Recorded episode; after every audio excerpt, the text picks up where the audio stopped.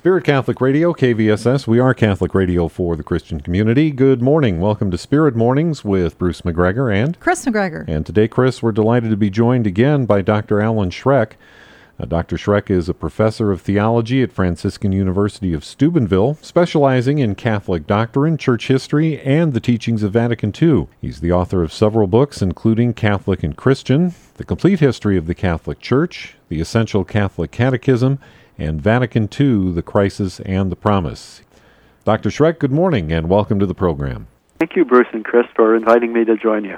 Well, Dr. Schreck, the subject that we're going to be talking about today, or the person, I should say, of the Holy Spirit from your book, Your Life in the Holy Spirit, is dear to us in a very special way because here at KVSS, Veni Sancte Spiritus, he is such an important figure in the ministry that we try to bring forth. Omnipresent. That's right. it's right. wonderful to have a ministry which focuses on the Holy Spirit, which is so important today in the church.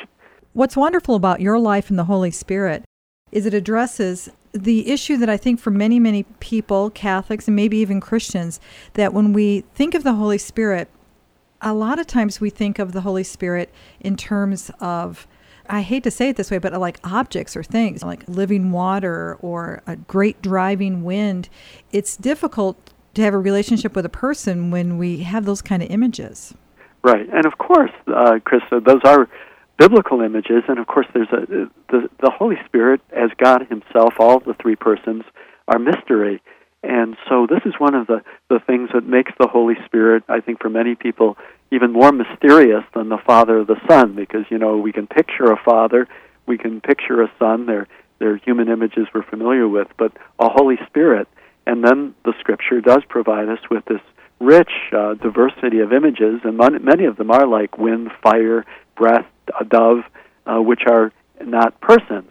And yet, the Holy Spirit is a person of the Blessed Trinity.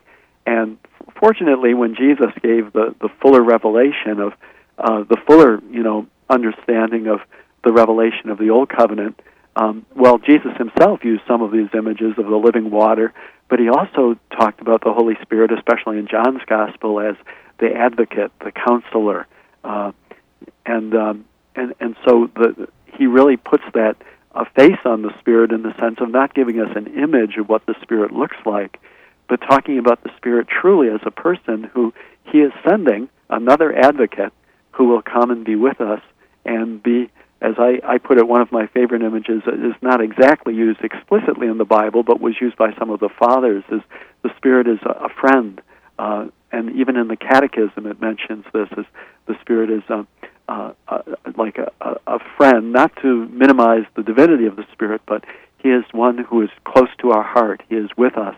He is Parakletos means literally one who is at our side. So the Spirit is a person of God who dwells within us, who is at our side to be with us and to guide us and to strengthen us and to do all the things He does as we walk in our journey uh, through life to the kingdom. When we talk about the Holy Spirit as part of the Trinity, He is as important as the Father and the Son. Yes, it was a, a heresy in the early church that they recognized subordinationism that would make either the Son or the Spirit somehow less than the Father or the Spirit less than the, the Father and the Son. So, yeah, the the three persons of the Trinity, they're uh, you know they're all equal in being, and uh, they they're all divine. So there's no subordination of the persons. They have different roles, and they are different persons, but they they are all equally God the Holy Spirit in Scripture, am I mistaken, Dr. Schreck, even in Genesis, where the, the Spirit of God hovers over the waters or over chaos or whatever the, the translation right. is, but yeah. it's oh, it's that, been present. Yeah, and that that's a, it, it's from the very beginning of of the, the first book of the Bible. You're right that the Spirit is that breath by which and and and is is shown also as as uh, uh, like a one hovering over these waters. So the Spirit was with the Father and the Son in the beginning, giving life and bringing forth the creation. And this was a work of of God, of Father, Son, and Spirit, and even the Spirit is recognizable there, right? Yeah, and, and in the great incarnation to Our Lady, and that a moment of the Annunciation where the angel Gabriel came to communicate that that great movement of the Holy Spirit within her. Right, and and even some of the same language is used, that overshadowing. Mm-hmm. The Spirit hovers and overshadows. As He brought forth the initial creation, He begins the new creation, which is in Jesus Christ, uh, through His uh, through uh, obviously it's that we say in our creed that Jesus was conceived by the Holy Spirit and born of the Virgin Mary. So this is perhaps the climax of the Spirit's work in our salvation, bringing forth the Redeemer into the womb of Mary. And by the way, this is also why we're in my book, in the last chapter is uh, the spouse of the Holy Spirit. Mary mm-hmm. has this very special relationship with God, and she, in a sense, was espoused by God to bring forth Jesus. And, and the Holy Spirit, of course, is the one who is the uh, the one who brought forth the person of Jesus in the womb of Mary, giving the divinity of Christ, and Mary providing the humanity. Mm-hmm. And I, I think that's so significant, not only in that the, that giving of the humanity to Jesus, but also her role in that another great movement of the Holy Spirit that continues today in that moment of Pentecost. Pentecost wasn't just a flash in the pan; it wasn't something just that happened once. Right. It's really Pentecost was was this, a climax of the work of of Christ and and what he was preparing for. Um, of course, and then Mary, of course, provides continuity, just as the Spirit overshadowed her at the incarnation, uh, at the Annunciation, the moment when the angel appears and, and says the Spirit will will overshadow you. Then in the upper room at Pentecost, the Spirit again is overshadowing this time Mary and all the disciples, and descends and in power to bring forth the, the presence of Christ in the church, and the church is born at Pentecost. So, just as Christ was born and, and, and conceived at the incarnation at the moment of the Annunciation, the, the church is born, is in a sense conceived uh, through the Holy Spirit's descending on the day of Pentecost. So, there definitely is a continuity. And of course, Jesus says, especially in John's Gospel, he keeps saying, you know, I, it's good for me to go away because unless I go, I won't be able to send my Spirit. But if I go, I will send him to you and so and of course uh, he pray and also in Luke, you know, he he says, "Wait until you are clothed with power from on high." Uh, I'm I'm preparing this great gift. So through the gift of the Spirit, just as Christ was conceived and born, through the Spirit the church is conceived and born. And what I loved about so much about your life in the Holy Spirit, what every Catholic needs to know and experience, is that you you really once again point us, Dr. Schreck, to the importance of the Holy Spirit in our prayer. So we can be open as those disciples in that upper room with the Blessed Virgin Mary in the center, that as they were in prayer, that great coming of the Holy Spirit that changed their prayer forever. Yes, one of the things I, Chris, I, I try to do in the book is I, I, the the work of the Spirit touches so many dimensions of our Christian life, our, of as individuals and as the church. And prayer is one of the beginning points. I, I even quote uh, John Paul II in his book uh, "Crossing the Threshold of Hope," where he is asked by an interviewer, "How does the Pope pray?" And he says, "Well, the Pope prays as the Holy Spirit permits him to pray." Mm-hmm. He quotes that beautiful passage in Romans, I think it's six twenty six, that when we don't know how to pray as we ought, the Spirit intercedes within us with unutterable groanings. And so it's really the Spirit who prays within us. All genuine prayer is is a prayer of the Spirit praying within us, within our spirit, and us yielding to the this grace of prayer, which is a gift of the Holy Spirit. I think, as you point out in the book, it's essential that Christians learn to open themselves and to yield to the Holy Spirit in prayer so that they can be led by the Spirit of God. Yes, and I might say, even in my own life, you know, I I'm constantly trying to do that myself. It's not that I have arrived because I wrote a book or something, mm-hmm. but it's like it's an invitation to live life in the presence of Christ and and and in the Father's presence, and the Spirit just opening to the Holy Spirit is a way of saying yes to Jesus, yes to the Father, and and by saying yes to the Spirit, we're asking Holy Spirit, come, guide us. You know, show us the way of the Lord. Show us where we should be going, show us how we could, should pray as we ought. And, and so, yes, we should be crying out, Holy Spirit, be with us on this journey to, to, so that we might follow Jesus and, and do the will of the Father. And Jesus did, in essence, name the Holy Spirit the Spirit of truth. So when you pray with with the Spirit, you pray with truth. Yes, it, it, it's such a in our society today. You know, there's such a crisis concerning truth. For example, relativism. You know, is there any objective truth? But Jesus is the way, the truth, and the life. And then he said that uh, in John's Gospel, once again, Jesus says, "I'm going to send you the Spirit of truth to lead you into the full, into all truth." And I think for Catholics, we always emphasize that the gift of the Spirit of truth is is given especially to the whole church. Um, it's it's it's like the Spirit is in the church to guide her, and there is a special role of the, of the magisterium, the elders of the church, as in the you know as the apostles were especially given the gift of the Spirit to proclaim the full truth about Christ. That ministry continues, and the ministry of the bishops and the Pope. So the Spirit of truth is continuing to. It was Christ's gift to say, as He said, the Spirit will guide you into all truth. That Holy Spirit is still, you know, our teacher, still guiding us, and guiding us, of course, always into you know unfolding the truth that was given to us fully in Jesus Christ, and, and through the Scripture that the Holy Spirit inspired, and through the tradition of the Church, which also the Holy Spirit inspired.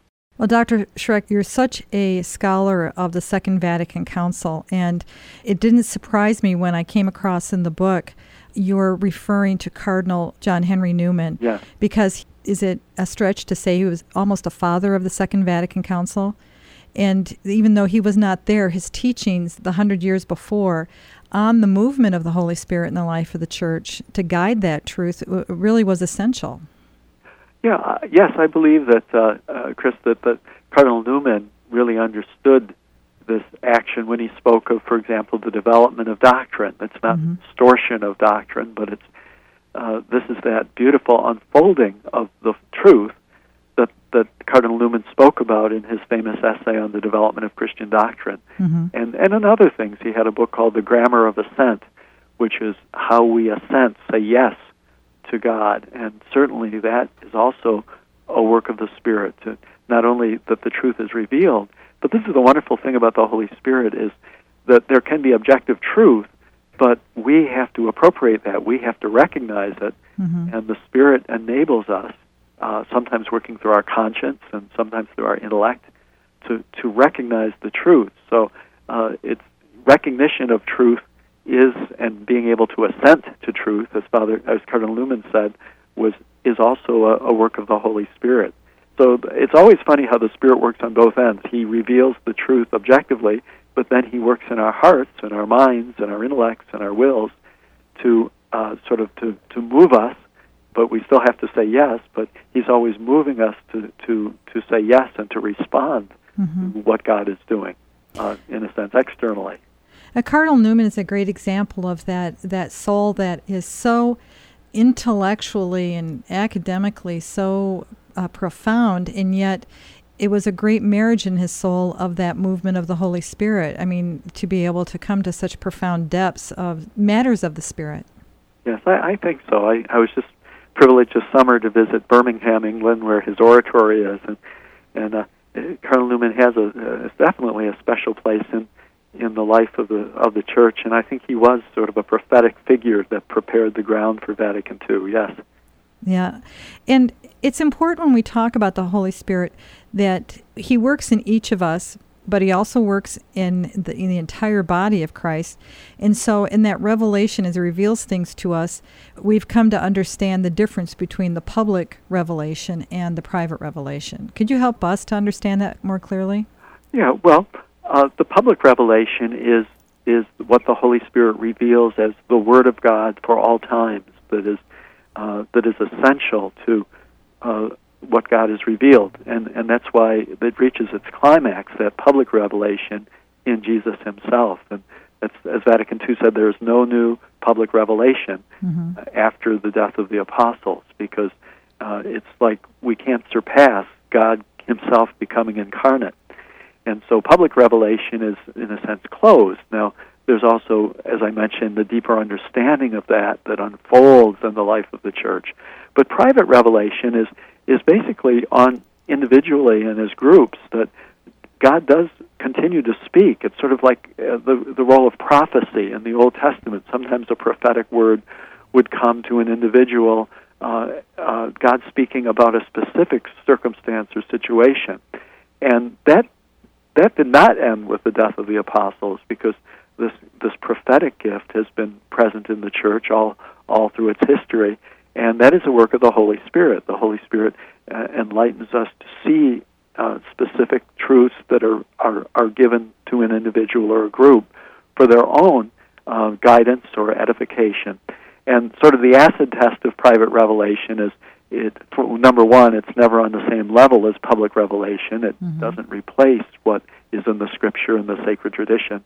The other number two, it, it, it can never contradict it. So right. it's sort of all, all private revelation, all prophecies or apparitions, which is another example of private revelation, a Marian apparition. All those things are, are works that God is just showing us I'm still speaking to you, I'm still guiding you uh, uh, in your everyday life in the journey of the church. But um, the private revelation is not, um, it always is tested against public revelation. And uh, as long as it conforms to that, and that's one of the roles of the magisterium, just to test private revelation if it uh, if it comes up as a matter that is called to the attention of the whole church.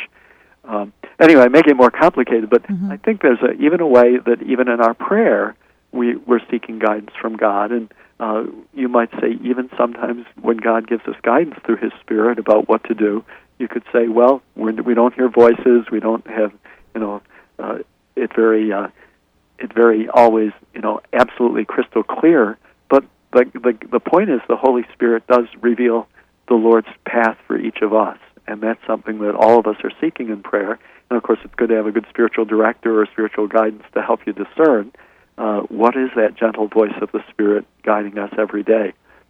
So that's sort of below mm-hmm. the private revelation as a prophecy. There's even the revelation that we have to receive about what does God want me to do today or, or in my life.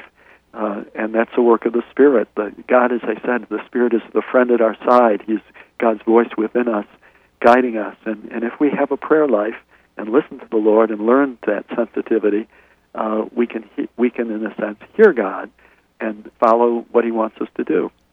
When I pondered private revelation, as you just so well pointed out, that even comes in two kind of degrees. And that private revelation as you said that sometimes when you when you hear more widely known in the church whether it's apparitions or other gifts of the spirit that are brought forth they never negate if they're authentic the public revelation the, the gospel of our lord the teachings of the church. But it, it's kind of neat because it's the holy spirit helping a particular culture in some ways in its time in history to kind of break open in another way that that truth that's always been the same. Absolutely, Chris. You know, when I think about Jesus as Emmanuel, God is with us, and in a way, the Holy Spirit um, sort of affirms that God is continuing to be with us. The Spirit Himself isn't called Emmanuel, but it's when the Spirit speaks through uh, private revelation and, and, and the guidance that He gives individuals or the encouragement He gives to groups and uh, and uh, in different nations and crisis situations and times where you know people are saying, "God, where are you? What what mm-hmm. we do?" And God does continue to speak, and that is the voice of the Spirit. Just as the Spirit spoke to the prophets in the Old Testament, we say in our creed, He has spoken to the prophets. And I believe that today there continue to be prophetic voices in the church, and um, even you know, as St. Paul talked about the charisms, one of the charisms or gifts of the Holy Spirit that St. Paul lists is the gift of prophecy, which is not necessarily, you know, something for the whole church, which would be more public, but something which is for uh, for individuals, groups, for a specific time in history, and uh, so we know that the Spirit is with us. God is with us because the Spirit continues to speak through uh, various prophetic words that that that uh, we we should be open to. And uh, Catholics, on the whole, don't pay a lot of attention to that sort of thing. But as you say, things like Marian apparitions, God speaks through Mary, but it's the Holy Spirit always speaking through her if it's a genuine apparition. This is this is all a way of just saying that you know God is not absent from the world today. God is with us. He is guiding us. The Holy Spirit has a special role of speaking and guiding the church, which we certainly need in, in our times. Well, certainly, we want to pay attention to what the popes have to say. Yes, Absolutely. when they and Dr. Schreck too, I mean, I, I think it's so important to emphasize in that personal relationship that we have with the Holy Spirit, that importance of discernment in our own lives, and not just about charismatic gifts, but just the, the promptings where God is trying to lead us. I think the discernment for individuals, I think that's in an area, especially in the Catholic Church, we all need to be trained. So as we enter into that prayer, we know what is genuinely guiding us. Right. I'd like to just also affirm what Bruce added to listen to the popes and you know this for Catholics some there are some Christians who will say yes I'm led by the Spirit and often it becomes very just individualistic uh, mm-hmm. yeah. uh, you know the Spirit said to me this but one thing that Catholics have that's beautiful is we know that the Spirit can speak to us individually and personally in our prayer but he is always speaking to us through through the church. That the Holy Spirit is the Spirit of truth given to the church to guide us. So mm-hmm. you know, um, and and there therefore, in listening to the church, we're listening to the Holy Spirit. When when the Pope teaches or our bishop, you know, our pastors, you know, we we trust that they are special instruments of God speaking truth through His Spirit, and so. Uh, and, and and they have authority in a sense to discern what the guidance of God is for the whole church and sometimes for us individually, you know, when we we have to bring our own. I think the Spirit is saying we should do this. Well, bring it to our pastors, and and we trust that God uses them. So this is a a beautiful way where the Catholic Church has the fullness of the picture of the Spirit's work, and not just limiting it to like only a, a very privatized or individualistic thing. Well, it, for the world, and I think as individuals as well, there's an attempt to discount it to to say that it's behind the times that it's not it doesn't speak for us because we're a culture that unfortunately is denies the existence of sin. Right. and part of revealing truth is shining a light in those darker areas. Right. One of the chapters in my book and one of the key works of the spirit is is what you're saying resisting sin but the holy spirit is is called holy and Scripture says that we are to be holy as God is holy. And the sign of, of the real, the sign that everyone in the world can see, that, that, that people can recognize, is if there is authentic holiness. And by holiness, sometimes people get the idea of being holy as just being pious. Mm-hmm. But the Holy Spirit, you know, enables us to be truly holy, which is sharing the life of God. Uh, by and the bearing the fruit of that holiness is in our lives by our our words, our actions, conforming ourselves to Christ and the pattern of His life. That's holiness, and that's something we know we cannot do on our own. Uh, that's something that only that the gift of the Holy Spirit is in us to make us holy. That's perhaps the primary work of the Holy Spirit in each of our lives is to conform us to the image of Christ, to make us holy as He is holy, as God is holy. And again, that is a gift. We receive it in our baptism. It continues to be strengthened in confirmation. But uh, it's really the key of Christian life is to be a witness to the world by living as Christ lived, and not just speaking it. We speak the truth that he, he spoke, but we also must live that, and that is the real witness that will bring, you know, hopefully conversion to the world when they see Christ in, in us through our holiness. Uh, and I love when you quote John Paul II, and he talks about the Holy Spirit. You discover a double gift because not only do you find the truth of conscience, but you also get the gift of the certainty of redemption. Mm-hmm. Yes, that, that double gift, he, he mentions this in, in Pope John Paul in his encyclical on the Holy Spirit, uh, Dominum et Vivificantem, Lord and Giver of Life. And this double gift means on the one hand, the Spirit comes to convict us of our sin, and and and and that's necessary. In other words, you know, it, it, it says in Scripture, if if you say you're without sin, you're a liar. You don't mm-hmm. have truth mm-hmm. in you. But the Holy Spirit comes and he, he reveals the truth about ourselves that we fall short of the glory of God, that we do sin.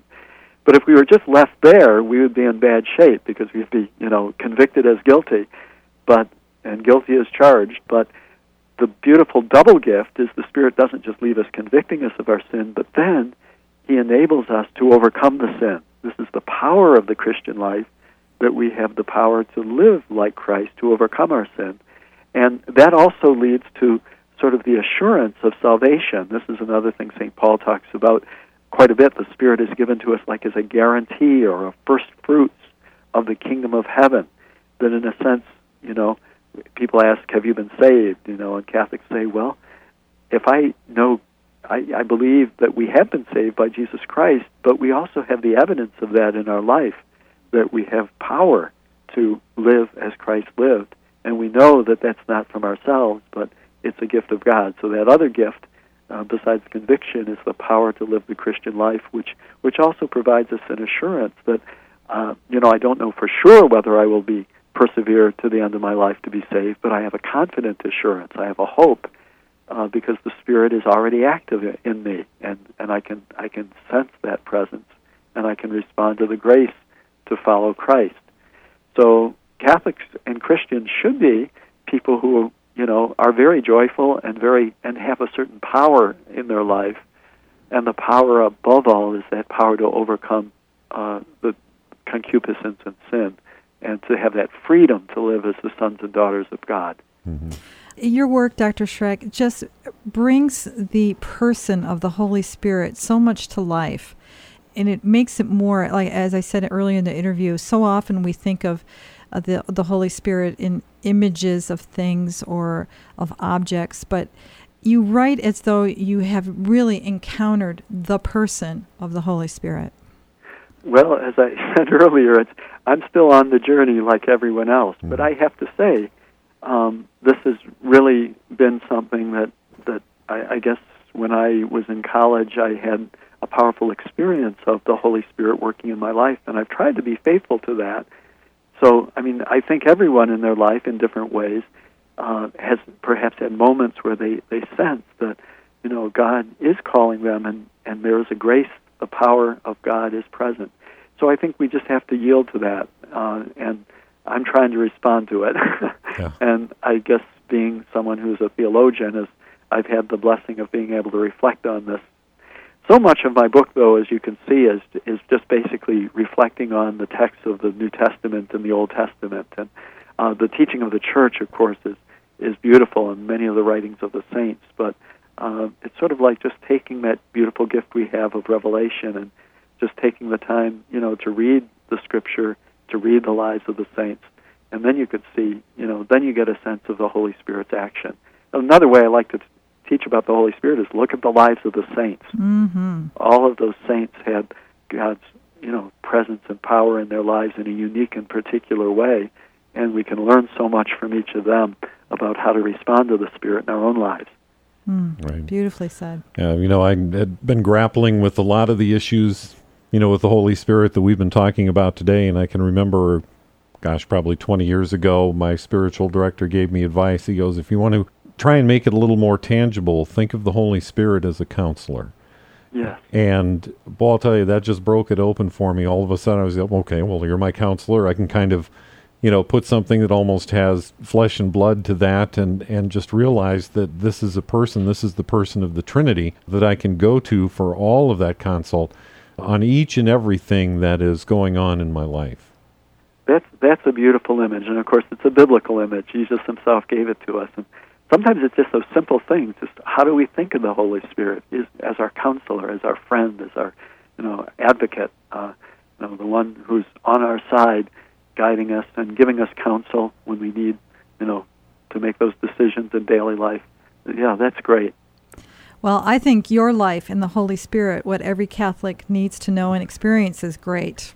And Absolutely. I anyone who wants to begin that greater understanding of the third person of the Trinity, the Holy Spirit, I think you have to start here. I think I just yeah. think because I think you you put all the all those important points, but you also say it in your voice, Dr. Schreck, as you write, in a way that leads us to make it more real.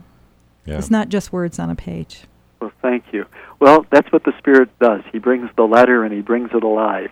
So I thank the Lord that He's uh, given us all His Spirit to bring the the Word of God alive in us, and that's that's His grace. Amen. Amen. Yeah, it's a wonderful book that'll activate the Holy Spirit in your life. So we do want to encourage you. And uh, Dr. Schreck, uh, any uh, final thoughts? Anything that uh, uh, that we missed, or you'd like to touch on further about this wonderful person of the Trinity? Well, I, I guess maybe I should just close by by reflecting. You know, John Paul II called us so strongly, and Pope Benedict is continuing to talk about a new evangelization and also a new age of ecumenism, of seeking unity. And those, I think, are very much cannot be accomplished without the Holy Spirit, that boldness to witness. That's what pe- happened at Pentecost. Uh, I think we need the Spirit to touch us, to give us greater boldness, uh, not to be brash or un, you know uh, sort of pushy, but to really have that courage to speak of Christ and also to seek unity, uh, mm-hmm. which is really the Spirit is the unity of the Father and the Son. I think that we really need to pray for that grace of unity, especially with our fellow Christians that that we respond to Christ's prayer, may they may all be one. So I think those two works of the Spirit are also very important today. Yeah. We could talk to you all day. it would be so easy. Easy for us, maybe not for you because you're a very busy man. Well, I'm glad to join you today. Well, Dr. Alan Schreck, again, thank you so much for being with us. We appreciate it, and uh, God bless you uh, each and every day today and, and beyond in all of your endeavors. Thank you very much, Bruce and Chris. Thanks for having me with you.